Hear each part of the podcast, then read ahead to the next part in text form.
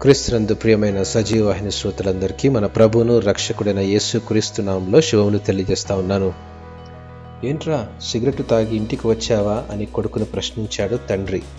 అవును అంటూ నిర్లక్ష్యంగా సమాధానం ఇచ్చాడు పెద్ద వయసు వచ్చిన తన ఏకైక కుమారుడు. పాస్టర్ కొడుకువై ఉండి ఏంటా పాడు అలవాట్లు? అంటూ గద్దించడం ప్రారంభించాడు.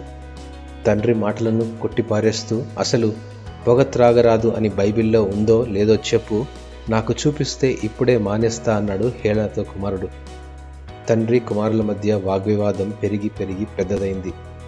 ఎంతోమందికి చెప్పే నేను నా కొడుకుకు మాత్రం చెప్పలేకపోతున్నాను అని ఆలోచిస్తున్న తండ్రికి ఒక ఆలోచన వచ్చింది.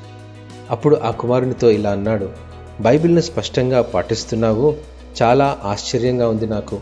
బైబిల్ను క్షుణ్ణంగా తెలుసుకున్న నిన్ను బట్టి నాకు చాలా సంతోషంగా ఉంది. అయితే పొగ త్రాగరాదు అని బైబిల్లో వ్రాయబడలేదు. వాస్తవమే అయినప్పటికీ పొగ త్రాగమని కూడా వ్రాయబడలేదు కదా?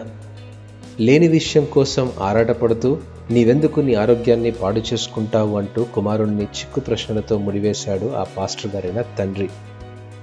బిడ్డలు నిర్లక్ష్యంగా సమాధానం ఇచ్చారంటే పొరపాటు వారి పెంపకంలోనే కదా? మొక్కై వంగనిది మ్రాణై వంగున? చెప్పండి. ఏది మంచి ఏది చెడు అనే ప్రతీది బైబిల్లో వ్రాయబడలేదు. సమాజంలో పనికిరాని ప్రతి విషయాన్ని బైబిల్లో జతచేసి దానికోసం ఎంతో సమయాన్ని వెచ్చించి సంభాషించి కాలాన్ని సమయాన్ని వృధా చేసుకునే వారిలో మనం కూడా ఉన్నామంటే ఆశ్చర్యం లేదు. ఇది చేస్తే మంచి ఇది చేస్తే చెడు అనే వ్యత్యాసాన్ని చిన్ననాటి నుండే ఓపికతో ప్రేమతో గద్దింపుతో తల్లిదండ్రులమైన మనం నేర్పిస్తేనే కదా వారు ఎదిగే కొద్దీ భయం బాధ్యత అలవర్చుకుంటారు. నిర్లక్ష్యం మాట విననితనం ఇవన్నీ అవిధేయతకు ఉదాహరణలు. జీవితాన్ని ఆరోగ్యాన్ని పాడుచేసి చివరకు దైనందిక మరియు కుటుంబ జీవితాన్ని అది విచ్ఛిన్నం చేస్తుందంటే అందులో ఆశ్చర్యమే లేదు. దేవుడు కూడా అసహించుకునే ఈ అవిధేయత శాపానికి మరణానికి కూడా దారితీస్తుందంటే అందులో సందేహమే లేదు. బాలుడు నడవలసిన త్రోవను వానికి నేర్పము. వాడు పెద్దవాడైనప్పుడు దాని నుండి తొలగిపోడు. సామెతల గ్రంథం ఇరవై రెండవ అధ్యాయం ఆరో వచనంలో ఈ మాట వ్రాయబడింది. జీవితాన్ని ఎలా కట్టుకోవాలో చిన్ననాటి నుండి నేర్పిస్తేనే ఆ బిడ్డలు ఎదిగే కొద్దీ ఒదిగి జీవించడం నేర్చుకుంటారు.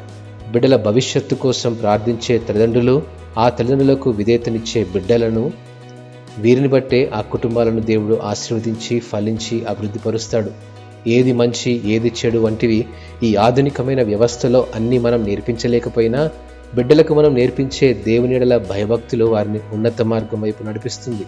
ప్రతి విషయంలో వారిని సరైన దిశ వైపు నడిపించడానికి దేవుడే సహాయం చేస్తాడు.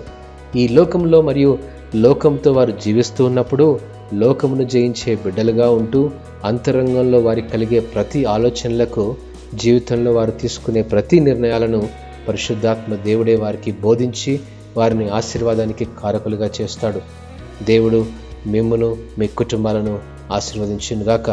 ఆ మెయిన్